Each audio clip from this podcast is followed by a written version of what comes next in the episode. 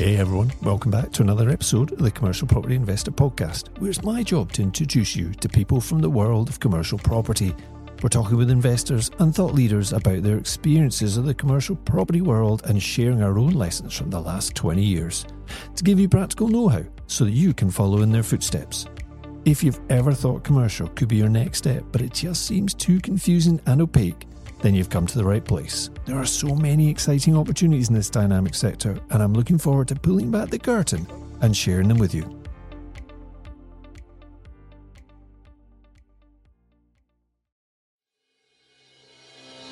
Welcome to the Commercial Property Investor Podcast, and I'm your host, Jerry Alexander.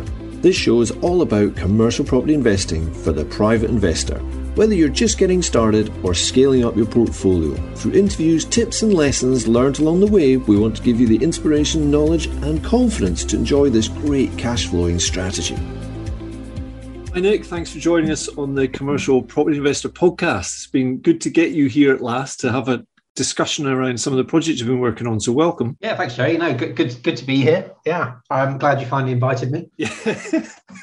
well, we have had your other half on the podcast. She's been on. How many times has she been on? She's only been on the once, but it was probably Valley for two or three. Yeah.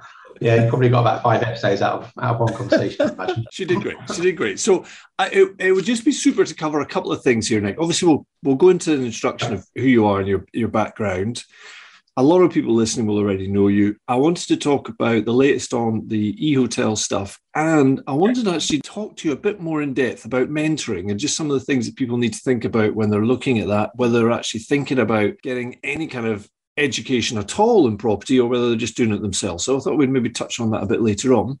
But just to set yeah. the scene, Nick, you you and I met uh 2009, Ooh. I think. 2008, I think it was. Yeah, there we go. Yeah, so right in the head of the storm, really, wasn't it? Yeah, it was. It was crazy thinking back to those yeah. times, actually. So let's just hmm. bring people up to speed to that moment. What What have you guys been doing before that? Uh, before that, um, we uh, both Carol and I came from uh, recruitment sales backgrounds, having followed a very traditional path that a lot of us will have taken. You know, school grades, university, try and get a quote marks good job, um, you know, and went into that. And, um, you know, I, I, remember fairly disillusioned. This is going back to late 90s, early 2000s, fairly disillusioned in, in, the, in the sales job, paid all right, but, you know, it was a bit soul destroying. Um, picked up the Rich Dad, Poor Dad book, read it, thought, yeah, totally get that. And then put it down, went back to work for another four, four five years. Um, before, yeah, just realizing that I, I, you know, I, I, was looking ahead to next 30 years and thinking, I don't see very many, you know, 40, 50 plus people in recruitment. Where do they all go? What do they do? They probably um, you know, need to find something else. So it's kind of start, started to think about the future and not just live kind of week to week as you do in your 20s. Or most of us do anyway. So yeah, you know, I was looking for something else. Um, I've, I've never had that burning passion for anything particularly. Some people are very lucky in that they do have that. I've never had that. That's interesting. Apart From, yeah, apart from I, you know, I was always interested in property, um, but I had no idea that that could be something you could be into full time, if you like, and make a career out of. Um, I thought, you know, I, I, just thought it's something that people did on the side, just dabbled a little bit here and there and bit of property, you know. So uh, yeah, you know, Carol and I met. She's probably told the story briefly. I don't know, but uh, office Christmas party. Both worked for the same company, and um, yeah, very quickly we realized we had very similar kind of mindsets and knew that we, we wanted more out of life really than what we were doing. First thought was set up our own recruitment business. It kind of seemed to be the path that a lot of people did in that kind of industry. It was something we knew, you know, you read a lot of books that say do do something that you know. Um, so we did. Um, this is 2007. You know, it was kind of more of a lifestyle kind of business, really, if you like. Um, went pretty well for a year. Yeah. Um, little little were we to know what was what was coming and then you know 2008 came and you know the bomb dropped out of everything pretty much. Yeah um it's interesting just thinking back to those times actually. It was it was it, it was crazy, crazy. yeah I, I, know kind of there's a lot going on in the world at the moment that's pretty crazy but you know back then it really did feel like everything was crashing down. Yeah. Yeah and so that was a time we thought well look if we're going to do property we both were into it. Uh, we both found a passion in property if you like and knew that people could could get wealthy through property and we thought well now's the time. Let, let, let's get into it. So we did. Yeah, I was going to say you you did that in a kind of a more traditional approach, didn't you? Of and it's me putting words in your mouth, but you, you went out there and started doing buy to lets on your own. We did, yeah. I well, I bought my very first buy to let back in 2002 um, with um, a little bit of an inheritance I got. I had two brothers, and one of my brothers I uh, bought a car with it. Um, one of them, I think, has paid off some debts, and I put mine into a house. Yeah. Okay. Um, and um, you know, fast forward however many years, 20 plus years, I've still got that property, which is more than double in value. Um, I think car. the car, the car was sold for scrap about five years ago, I think but that was my first buy to let. Did everything wrong. Bought a you know a, a new build off a small developer. Um, paid top whack for it. I think I negotiated a thousand pounds off the asking price. um, and um, yeah, you know, it, it, rented out, rented out well. But when I actually did the maths on it, having you know, fast forwarding a few years, did a bit of education, I realised that it was it was a hopeless, hopeless purchase. But what it did do was get me into it. It got me over the line of doing a deal, and I still have it. And now it works great. You know, if you if you hold property long enough, generally things can be quite forgiving, and quite forgiving of mistakes if you hold it long enough. Um, so yeah, you know, we dabbled a bit. Um, 2007, when the market was was was flying, we bought a few properties in and around the central belt Scotland. The first property I bought was actually down south. It was in Swindon, where I worked at the time. Um, yeah, we bought a few properties again without really any strategy, without really much of a thought process behind it, other than you know we, we, had some spare capital from the recruitment business and thought, well, let's let's buy some flats with it. And so yeah, so we had a few kind of done in a very haphazard way, I guess. I think by the time we actually realised we needed to do some formal training, I think we'd we'd got seven properties and it taken you know five six years to do that, and we thought that was actually pretty good. We thought that was all right. Yep. Um, and then, then we had our eyes opened to what people were, were really doing out there. And it, it kind of blew our mind. And we realized that actually we needed to seriously up our level and up our game. Yeah. Which brings me to 2008. Yes. I mean, you in a room in the Donald Hotel, I think, in Edinburgh. That's right. That's right. Three day event, wasn't it? Can't remember how much yeah. it cost. Probably a few hundred quid or something. I think it was best part of a grand. I think it was about a thousand pounds. Um, i yeah, think I negotiated yeah. a better price on that. but, but to be that, fair, you know, we were changing point, wasn't it? Yeah, if, if actually we chased slightly back, a couple of couple of weeks before that, we'd been to like a free event, um, a networking event. We, would kind of realised that we needed to be around people that were doing property seriously. So we went to a networking event. A guy stood up in that and said, "Who's got property in the room?" And we were like, "Yeah, we've got properties." And he just did a very quick kind of cash flow calculation which actually included things, you know, like um, you know maintenance costs and other things that we hadn't really factored in. And um, I mean, you know, just I mean, just a really quick cash flow calculation. We realised, yeah, we don't really know what we're doing here, and properties that we thought were all right actually really weren't. Um, and, and that led us to think we need to do something a bit more serious. We need to learn how to do this properly. So that uh, so we paid for a course. We went to that course. That's where we met you um, it kind of blew our mind as to what was actually possible in property. I think we met quite, you know, some very interesting people there. Some of the trainers are now like really good friends of ours um, that would just open our eyes to, to the fact that you could scale up much quicker yeah. than we thought. I didn't know things like HMOs existed at that point, for example. I didn't know other strategies that you could do. I didn't realize that you can buy multiple multiple deals, whole portfolios, raise money, use angel investors, all this kind of stuff. It was all it was all new and just mind blowing, really. What we didn't think was we have to do this. Yes, we have to learn how to do properly. I do. I do remember thinking at that meeting, or at least just a day or two after that, that what I'd been doing part time on the side with property, I just need to get full time. So very shortly after that, I went found another commercial building and went full time in it because I I recognised when I did the numbers like you were just talking about that actually I hadn't really been paying attention to what the cash flow could be like. Mm. And and if I actually got serious about it, the, the impact it could make. So that that was that was the direction I went in. So I yes. continued on with the commercial, and you guys uh, got trained up and went on a buying spree. We did, yeah. So you know, we wanted to work with uh, a mentor. There was a guy in the room Chris, um, who you know we could you know we went and chat to him after, and he talked through some of the stuff that he was that he'd done, and we thought, well, yeah, we need to get get mentored by this guy. And he was great, you know. He um, we went out and we, we found an area to invest in where the numbers worked really well, and this is something that I learned quite early on was a lot of kind of people that want to get into property make it a little bit personal. It's a bit emotional. It's they imagine having nice, pretty houses, you know, that rented out to lovely tenants, and it's all lovely and super. You know, we realised that that's not where the money is in it, um, and actually we had to look at you know lower level properties in high yield areas, you know, lower price points, but that's where that's where the, the cash flow was, and it soon became a bit of a barometer. If we spoke to Caroline's parents, and, and they said, "Oh, we're investing." He said, "Oh, Cumbernauld." And if they, yeah, they looked in horror. So apologies to anyone listening who lives in Cumbernauld. Um, but um, you know, it, it, was like, "Well, why are you buying there?" It's like, "Well, because that's what works." And we showed some of the houses we were buying there, and they were like, "What are you buying that for?" Well, you know, why don't you buy something nice in Edinburgh? It's like, well, because Edinburgh's like ten times the price. Yeah, it doesn't work for what we want to do, which was which was income. You know, it was drilled into us really early on That income is is what we need to be focusing on.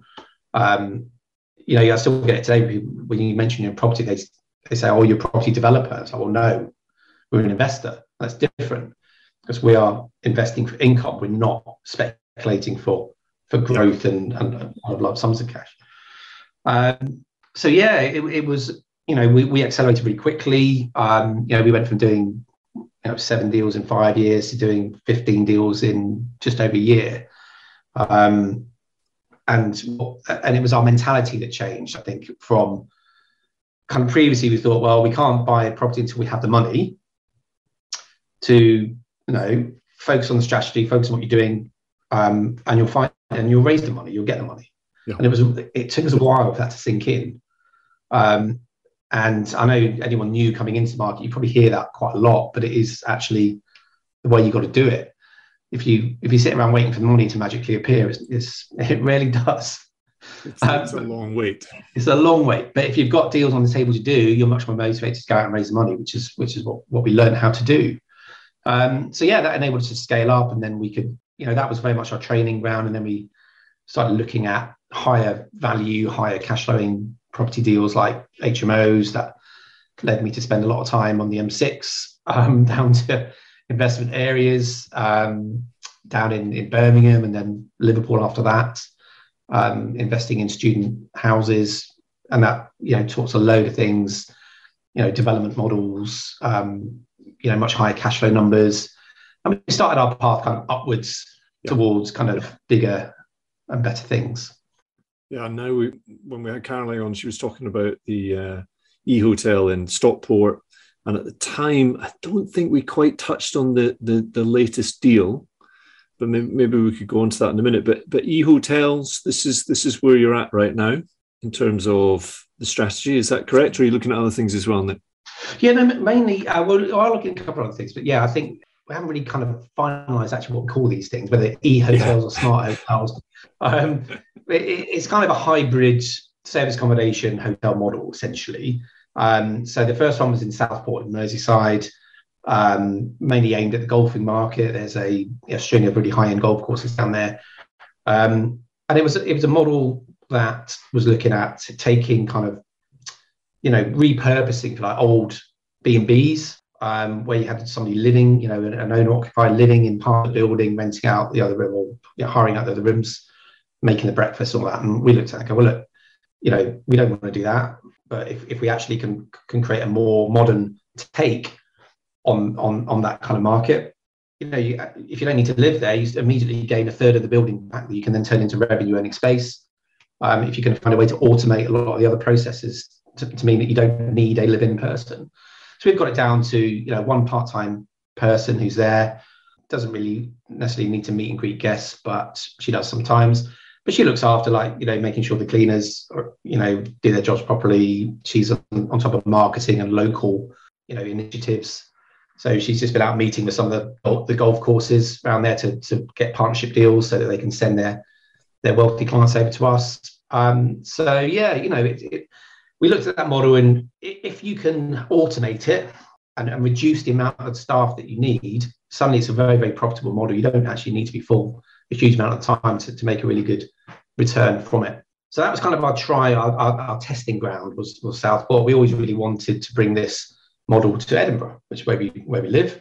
And so, yeah, the current deal is we've uh, acquired a townhouse um, in the west in the West End, um, which is about five minute walk from from Princes Street, um, traditional Georgian t- townhouse um, that was a dilapidated office building that we are going to turn into a 15 bed um, smart boutique hotel. So that's in process at the moment. Hopefully, get, to be planning in the next couple of weeks. Um, it's been a bit of a um, bit of a, a, challenge in some ways, but I think we're almost there. Um, but yeah, that's really exciting. So you know that that's a project we we think should add you know some serious cash flow into our business, and and once we get the first one up and running, we'll probably look to scale that up and and create a you know a network of three or four kind of high end boutique smart hotels which, in Edinburgh. Yeah. yeah, which improves your efficiencies even more. Exactly, yeah, because then you know we still even if we had two or four, we'd probably still only need one person. In fact, our manager in Southport, just chatting with her last night, and she's um, she's desperately keen to manage our Edinburgh one as well. She's you know she can do a lot of that remotely. Mm-hmm. You know, with really good systems in place. You know, we use you know, things like smart locks so that just reduces the amount of staff contact points that you need. Automated phone answering systems. You can eliminate a lot of you know the, the, the heavy staffing costs. You always can need a cleaning team and a, a laundry service, but these are things you can outsource. Yeah, you just need somebody who understands hospitality and that the yeah. customer, you know, can't have it half-arsed. it's got to be right. Exactly. Yeah. Um, this kind of thing, you live and die on your reviews. Um, so we, we, have to make sure that you know um, the customer experience is, is, is excellent, which can be quite interesting at times when you've got a difficult one. Yeah. Um, but yeah, you know, uh, we need to make sure those reviews are good. It's a very different model to property in, in that sense but it's kind of I say it's like um, it's almost like a business version of, of, of property. It's it's still property. The main mindset is around the principles we learned. You know, we, we still want to be buying in, refurbing, enhancing value, recycling money out the deal, and end up with a cash flowing asset.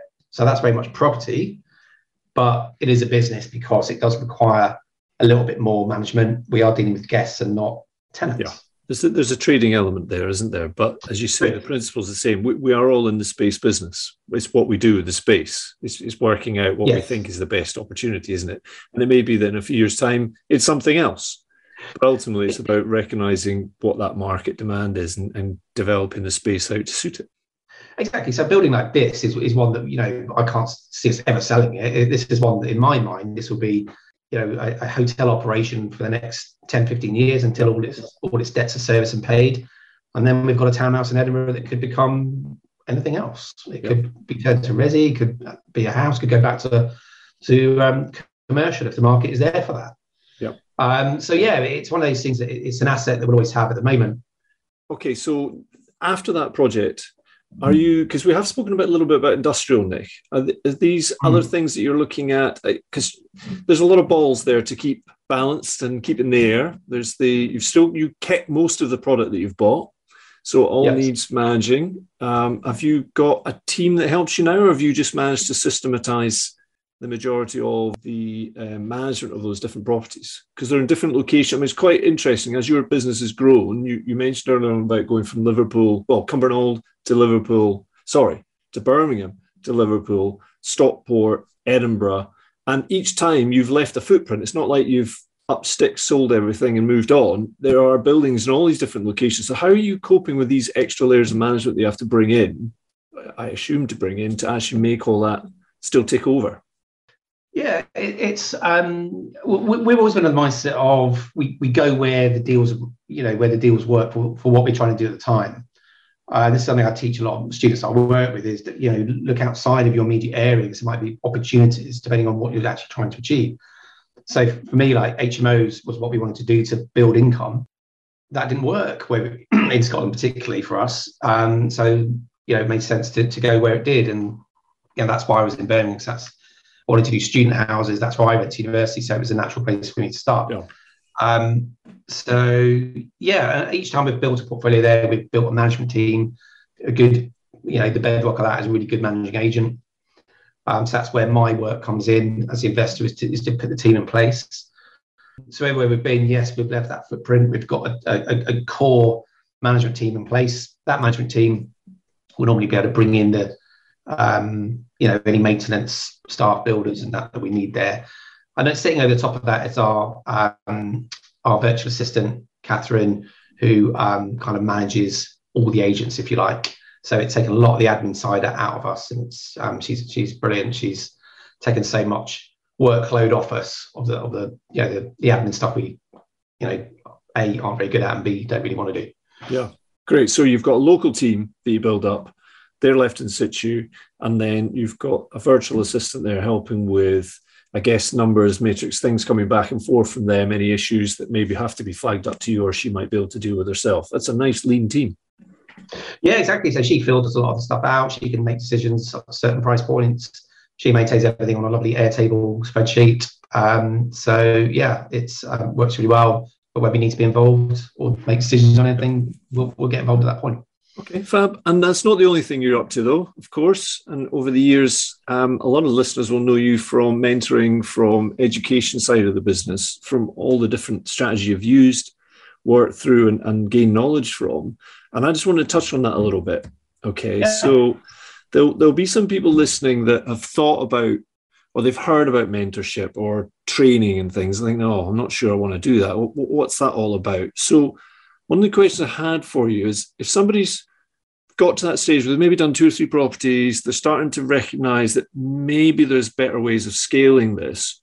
What, what's the process that people should take when actually deciding on whether they should perhaps take on a mentor, go through some kind of educational process, and what to look out for from the mentor, but also from themselves? What else do they need to think about, about from themselves to actually go into that kind of environment, that process? It's really interesting. I've never been asked that before. Um, it's I think the most important decision to make at the very beginning of this is: Do I want to do this seriously? Is this a hobby, or is this going to be my business? Do I want this to, to change something um, fundamentally? Um, and I think that's a really important question to ask yourself. Um, because if it is a hobby, that's great. That's, and there's nothing wrong with that. If it is a bit on the side, that's fine. Yeah. Um, and, and there'll be different decisions to make. But if, if if you're looking at the thing and thinking, I know there's opportunity in property and, and I want to change my life and I, I, want to do this seriously and professionally, to me, it, you know, it makes sense you have to go and learn what to do. And the best way of doing that is finding someone that's done it and leverage off their their, their knowledge and experience. I mean, why why wouldn't you want to do that?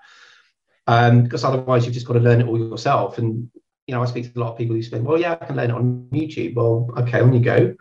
You know, how many hours of YouTube have you got to learn you know, to actually go out and, and seriously do something. Whereas when you've got a mentor that you can bounce ideas off, talk to, be out within the field looking at a property that's yours or, or you know that you're looking to to buy, it's it's invaluable. Why why wouldn't you want that?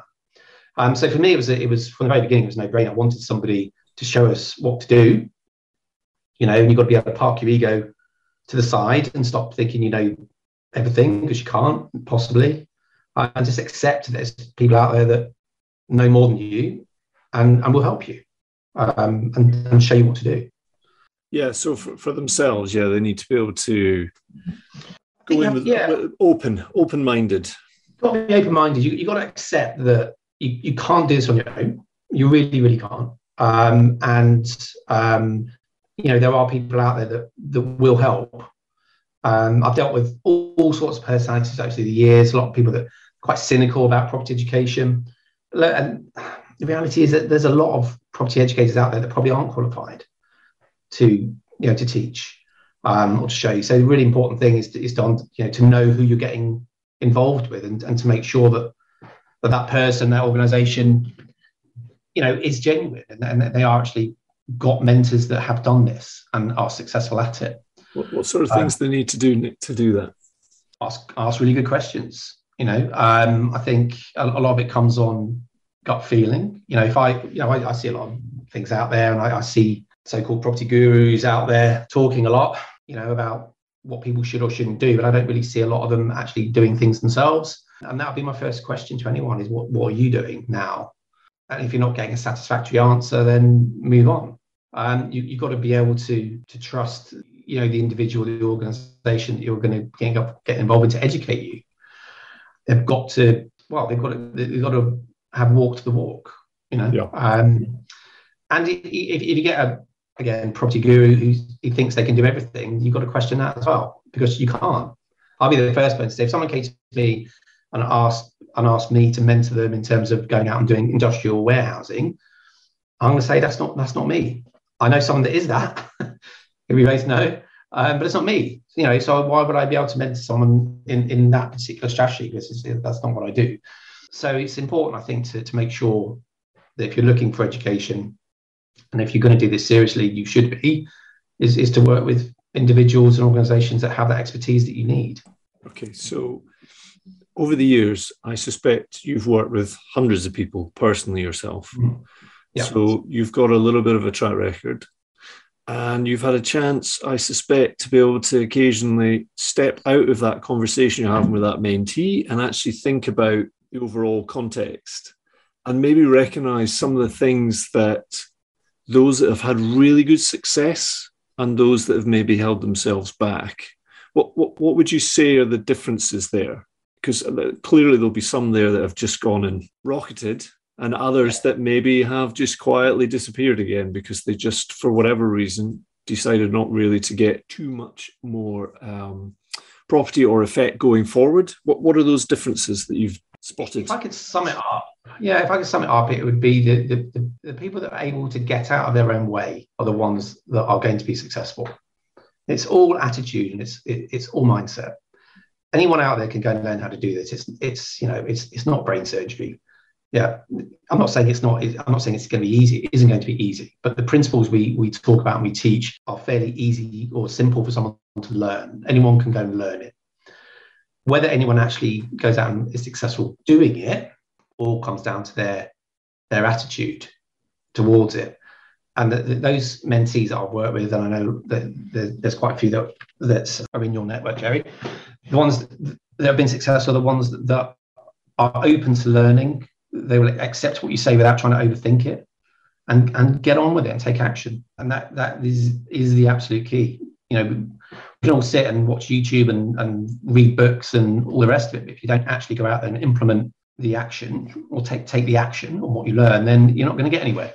And that's I think where the, the mentoring process is really important. I've spent many many hours out in the field in my students' locations. You know, it's not just all done on the phone or whatever. I have been out and spent days in the field, people in their patch, looking at their own deals, and that's just been uh, invaluable a lot of time for them to actually see how a you know one of a better professional investor operates. And that's what a lot of it is i think is you can read all this in a book you can you know watch youtube stuff but until you actually are out with a mentor or seeing how a professional investor operates you can think you're doing everything right but you're probably doing about 10% of it. Yeah so i'm going to take you back to a comment you said quite early on in this um, back at the start just to tie in with those people that go off and get it done and they need to get out of their own way some of them are really motivated Maybe some of those that don't get going too much are maybe a bit scared, but others will actually use the reason that they don't have a burn. You mentioned earlier on mm. that mm-hmm. you weren't necessarily wanting lots of different things and had a real motivation, or uh, that's maybe not the right phrase, but some specific goals that you were really after, yet you still went and did it anyway. And a lot of people would use that as an excuse. They say, Well, I can't think of a reason. I can't think of a reason to go and get my hands dirty and get on with this. And so they kind of sit on their hands. But you didn't use that as an excuse. What's what's the what what went on there? Well, yeah. Whilst I didn't have a, a burning passion for anything particularly, you know, going up going through you know formal education, um, I, I did have a vision of the lifestyle that I wanted to be able to lead, and I, I couldn't see how the traditional path I was on was going to get me to, to that. Yeah. So, so that for me was was really the starting point. Is you know knowing where you're trying to get to and and, and looking at where you are now and what actions you're taking and seeing seeing if that's aligned. And this is something I have a lot of, of all my mentees on is aligning current actions with your vision and your goals. As soon as you start talking about vision, you see some people's eyes glaze over. Oh, you know, we're going to talk about goals, but it's, it's just so so important. if you don't know if you don't know where you're trying to get to, how do you know what direction to move it? Yeah, yeah. It's, you've got to know what, what, you're trying to get to. So that was my start point. Is you know when Carol and I, it was very much a, something we did together. Dynamically, where where we did it, you know, we sat down, we got this book and a, and a pen, and we were like, right, what do we actually want from life? And that's probably a question that I would imagine not that many people actually sit down and ask themselves. Um, what do I actually want?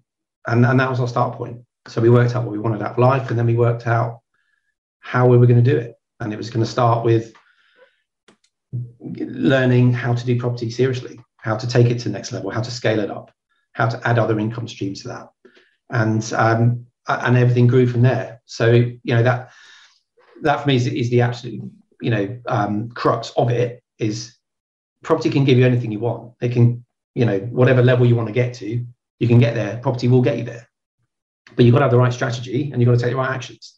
Otherwise, you you'll stay where you are. Would you say that you are a fairly relaxed, phlegmatic type of character? You're probably better to answer that. What do you think? I think you are. I think what's refreshing, right, is the degree of success you guys have achieved, and yet you you certainly are not somebody that I would see as this highly motivational character who just has to be you know that nervous twitch all the time that some people seem to have you you have proven that you can just do this pragmatically in a sensible approach and uh, work up to whatever it is you want to achieve through property. And i just think it's refreshing to have a conversation with somebody who's not necessarily talking at a million miles an hour and also has gone and done it. I just think it's really but i guess if you're mentoring a lot you, you need to have that skill set really don't you yeah, I think I've, I've, probably learned that over the years. That yeah, you know, um, as, as, I mentioned, you work with all sorts of personality types from many, many different backgrounds and levels of experience. So yes, you you got to be able to, you know, again have some level of calm and, and be able to to work with anyone at any uh, at any level with any any kind of background. A lot of people come in with preconceived ideas about what they can or can't achieve. And for me, it's the same. Anyone can do this. Not everyone will, but anyone can with the right training and application. Simple as that. And, and I think, you know, someone like yourself is, is very similar to that, Jay. When we, you know, we, I know we kind of we kept in touch a little bit over the years, but then when we kind of probably reconnected, you're the same. You know, you're fairly unstated, but you just cracked on and, and done these amazing things in commercial property. And it's, it's, you know, it's opened my eyes to, to other possibilities in, in that space. You know, um, we've always been more resi, but now we can see that actually commercial is going to give us a lot more opportunities. Yeah, that's great. And just just to dive just a little bit more on the mentor thing, one last question for you. You mentioned there about working with all these individuals who kind of taught you to maybe sit back a little bit and maybe you had that skill set already but to to absorb what they're saying and and to be able to reflect back to them but what what other things have you gained as a mentor from all those discussions that you've had those many different times out in the field discussions on Zoom recently, of course. Just what, what other things have you gained by doing that process over and yeah, over? Yeah, I mean, I, I, get huge amounts from it. That's why I, I continue to do it. Everyone's different, and, and you learn something from everyone. You know, I've, I've learned how to handle, you know, lots and lots of, of, of different situations that I wouldn't have probably been exposed to had I not not done that. I've found new, new strategies for myself. You know, one of my key strategies that, that I did when early mentioned where we were out in the field and I noticed something that was happening and in the student market and thought, I like that. Let's try and do that in my area. Um, and you know, and it worked. So absolutely, yeah, I've gained huge amounts from it, and it's huge satisfaction for me when I see my students that I've worked with go on and be really, really successful, and often become mentors themselves. A lot of, a lot of the guys that I work with now um, have come through having been mentored by me, and are now mentoring other people, and that gives you huge amounts of satisfaction. Yeah, our our strategy or commercial is sometimes seen as kind of the next step, and and there are a number of your students that we've started to work with, hmm. and mm. they are so recognizable because of their attitude, their skills that they've developed. But it's just that kind of that balanced approach. I just think it's fascinating when you're looking at people and how they how their personality, because like you say, all, all the skills and everything could be learned, but how they personally deal with things, what their attitude is, and what their attitude is to risk and, and, and also just themselves, actually recognizing some of the things they maybe need to work on, some of the things they maybe change, what their personality is like, and how that interacts with other people. And a lot of the time, individuals, and, and I'd sort of put myself in this, you get on with the world from your point of view, and sometimes you need to step out to see what else is going on. And, and just about everybody I've come across that's been working with you guys has that kind of attitude. They've, they've got that context. They're looking at life in a slightly more, I guess, a, not a higher level, that's the wrong phrase. Um, it's something that I work with. You know, everyone that work with me, the starting point is always what you're trying to achieve here. Let's zoom out because so many people get stuck in the day to day and they're, they're fixated on what's directly ahead of them. Whereas as soon as you just zoom out a little bit and take that, uh, it's a nice analogy actually, that bird's eye view. You can actually, you know, look at everything that's going on. And, you know, I, I think as a mentor, what I've learned is to is to is to take notice of other aspects or, or of individuals' life. They bring everyone brings something different, but it's to whatever the story is they're telling themselves as why they may not be able to do something. You know, you can recognize you can help them overcome whatever obstacle that is. And, and I've come across so many obstacles over the years um, to, to, help people overcome. And I kind of always now, um, I, probably within I don't know, a couple of minutes of, of having a conversation with someone, I, I, I'll, I'll be able to fairly well establish whether they're going to make you know make it or not, really, and be successful. You might as well get yourself a tent and a, and a little ball, right? Wee glass ball. Everybody's yeah. going to be coming up to you now, Nick, and saying, "Right, give it. You've got two minutes. Am I going to make it or not?" it's probably a bit unfair. It's probably a little bit unfair, actually. But I, I think you can tell with someone's attitude quite quickly now. Yes, for sure. They're, they're going to be open, open enough to, to, to be able to work. And Are they going to be hard work, or are we pushing on an open door here? Yeah, yeah, I think, and uh, you know, I kind of used to gauge it when um, if I had a one-to-one with someone, how soon it would be before they would cry. Um, yes. And I know there's people on your podcast. There's one record holder who I'm not going to name. I, I, I know uh, they will be on this podcast, but um, but yeah, because it's emotional and it, it means something. And as yeah. soon as you get, you know, you see that when you zoom out and you look at the big picture, that it, it really means something. Then you know you've got someone you can work with really well and you can help them because they're open to a lot of them to say look just tell me what to do. I will do it. Yeah. And, and that's that's the word you want to hear as a mentor is tell me what to do. I'll go and do it. And you help keep me accountable. Brilliant. Yeah Brilliant. Let's bring it back to property just for last couple of questions, Nick. Thanks for going into that. I, I, really enjoyed that part of the conversation. So, we've been talking about scaling up, and we did mention earlier on about um, doing that mindset shift on finance. So, how do you typically finance deals now? Now that you've got this fantastic portfolio, the cash flow flooding in, right? how do you finance never, never deals? To feel like that, though, Joey, does it? Yeah, yeah. I mean, you must be you must be self financing. You know, when you're in your ski holiday, oh yeah, we'll buy that one cash. You know, come on, tell us how you how you doing your finance on deals now. I, I would love if that was reality. We always find uh, with this that yeah, the money's always it's coming in, you see it, you go, oh, that's nice, and then it goes off somewhere else. uh, invested. Yeah. Um, so how do we finance things? Uh, look, I mean, yes, some of it is self-financed. Um, we've got a, a, a, core group of angel investors that we work with as well that that, that, that finance things. We've got a very good broker team um, who is very creative about how we can finance things. Um, so yeah, it's a real mixture of all, all of those. Um, mainly, I'll say a lot of our stuff is is um, angel driven. Yeah. Uh, a lot of private investors that know us, work with us, we've built up over the years. Um, it, that enables us to do more. If you're just relying on your own funds all the time, you're very restricted about what what you can and can't do. We don't want to be be restricted. Um, having a broker, um, a really good broker, is absolutely key because sometimes, you know, they they can make deals happen you never thought you you you could you know, it's really important not to make assumptions about financing things because yeah. you know you talk to a broker and they can throw something out of left field that you thought, oh, I didn't know you could do that. Um, so yeah, right team in place and a mixture of angels and, and myself. Yeah, and I think it's important for for listeners, just in terms of context, to think, well, if you are doing buy to lets right now, as you scale up, if that's what you want to do, zeros go on the end of the money you're talking about. So you know wherever you are in this process if you want to scale out of doing the, the kind of baby buy to lets you need more access to money so it's the same issues it's just bigger numbers. So um, would one possibly look at doing financing a seven figure development yourself?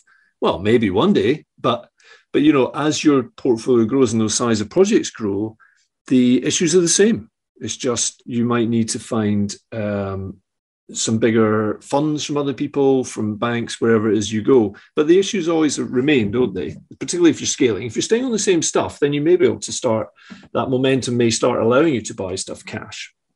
But all of us want to grow bigger bigger developments, don't we? Exactly, and yeah, you're absolutely right. So the principles remain the same. It's just more numbers, you know, more zeros on the on the end of it. And actually, bizarrely, I, I think when it comes to like money raising things like that, it's actually it's actually easier. A lot of people think it, it's harder to raise more money, but actually isn't. I think it's harder to raise the smaller sums. I think Small. once you start talking bigger numbers, yeah. different types of financing come in, and you know, it forces you to talk, to, you know, operate in different circles with different levels of investor. Um, so yeah, same problem, more zeros. And just to answer a little question that might be in somebody's mind listening to this, can anyone raise private finance, or do you need lots of experience first? Um, anyone can raise money. It's it's not people don't lend. Very rarely, I find, if you talk about our angel investors, they, they, they don't scrutinise the projects. They're, they're, investing in you. You know, it's about they invest in people they know, like, and trust. Um, so if you've got a good deal and you can you can prove the numbers, and potential angels get to know you and like you and trust you, you're you're raising money even if it's your first deal. So I've had many many of my students raise money for their first deals. It, it, it's a block that people put in place and, and use. If I'm being brutally frank, you know they'll put it in place and use that as a reason why they can't do something. You know, if you get have the right attitude and the right team with you, then um, you know, yeah, you absolutely can raise money for your first deals. Fab. Right, Nick. Um, before I ask you to give us some details of where people can follow you and all that lovely stuff, what would you do if you could jump in a time machine and go back and meet Nick and Caroline back in 2004, whenever it was you started buying stuff? What advice would you, a bit further, yeah, 2001, whatever it was, what yeah. advice would you give to that younger self? Start now. Start now uh, would be the advice. Um, if I could rewind back to when I first picked up Rich Dad Poor Dad, 2001, start now. But don't wait. What are you waiting for? You know, it's um, there's always reasons. I was talking to a good friend of mine yesterday actually, and um, he um, had a so I'm just a slight tangent, but um, you know, he had some money to invest for a few years ago. I'm talking like six, seven, eight years ago. And he said, Well, you know, what we do that? I said, Go and buy property with it. You know, I'd show him what he was doing. He came up to look at some of the HMOs we were doing at the time. And then what did he do? He went and put his money into his mate's restaurant. Oh dear. Yeah. Okay. Now look, that, that could have worked out brilliantly. As it happened, it didn't, You know, and um, I saw him yesterday. He said, uh, "I could have been doing this eight years ago, couldn't I?" And I said, "Yeah, yeah, you could have." Oh, did try and tell you. He said, "Yeah, I know, but I'm doing it now." Bad he is, to be fair. But you know, it, it's start now. Um, just get on with it. You know, life is short. Don't waste it. Would you have um, tried to encourage yourself to scale? Do you think there were some personal things that are holding you back? Totally, yeah, you... I, absolutely. I, I, had the block around money for sure. Mm-hmm. You know, um, when I first did, started doing my HMOs in Birmingham, I was offered quite a few of them. You know, I, I, I worked hard to get myself into that market, a competitive market, um, and I got offered, you know, quite a few in the, in the first three or four months, and I I didn't commit because I, I had the how am I going to raise the money to do all these deals because each one was you know 100k refurb. This is going back a few years. Um, so I didn't, and I, you know, I wish I could go back to, to that point of me and say, just say yes, then go raise the money, you know, and believe that, that, that you will.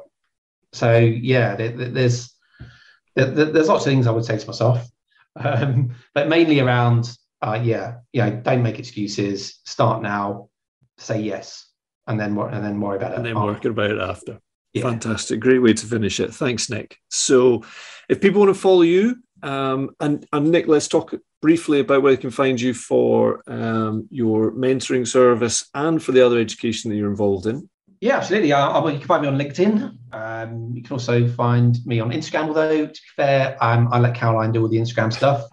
So, so, it's probably best to connect. You can connect with me directly on Instagram, just Nick underscore Claydon underscore property or Caroline underscore Claydon underscore property. She's the one that posts all the stuff about things we're doing. So if you want to follow us, then follow her. If you want to connect directly with me, then by all means do that. But I think it would be important and remiss of us not to just quickly talk about PWS and okay. you know how people can actually contact you and, and, and be involved in some of the projects that you guys are working on in terms of training. Yeah, in terms of property wealth system, what what we've done is is we've um, we've brought together um, a, a, group of investors that we've worked with over the years, um, including yourself, Jerry, obviously, um, who have um, got expertise in certain areas.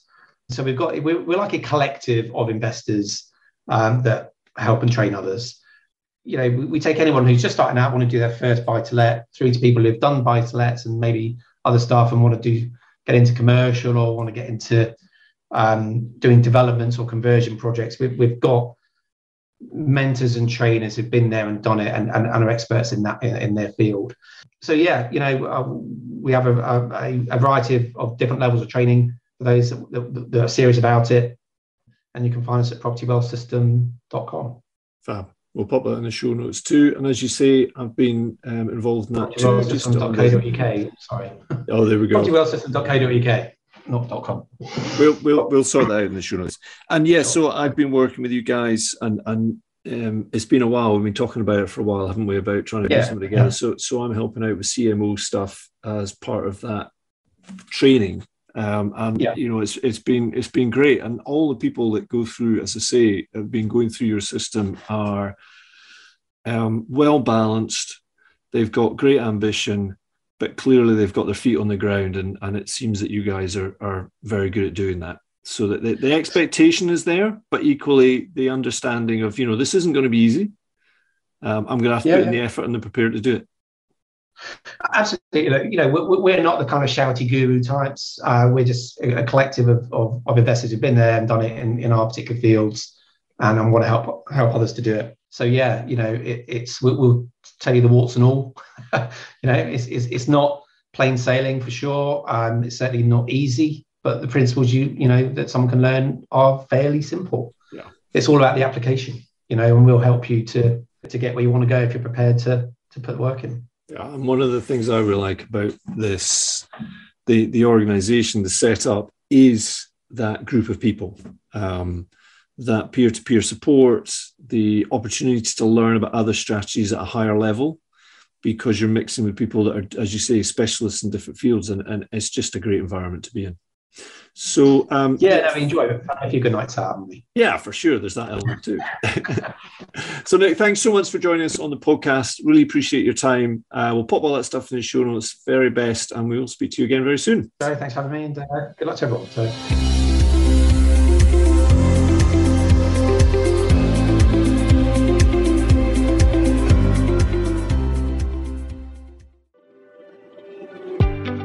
There, I hope you're enjoying the content delivered on the CPI podcast. Even though it's free to listen to, it actually takes quite a bit of time and financial commitment to deliver each and every episode. Did you know that by leaving a positive written review, you, yes, you, will have a direct impact on the visibility of the podcast? And that's really important because by reaching a wider audience, it helps our team to continually improve the overall content that we deliver to you week after week. For some of you, leaving a review will be second nature, but for others, it might be a first one. Open your podcast app, pick the CPI podcast, and search for previous reviews. And on iTunes in particular, click to look at all of the reviews, and then you'll see an option to leave a written review. Go on, it'll only take two minutes, and it'll really make our day. And we genuinely read every single one of them.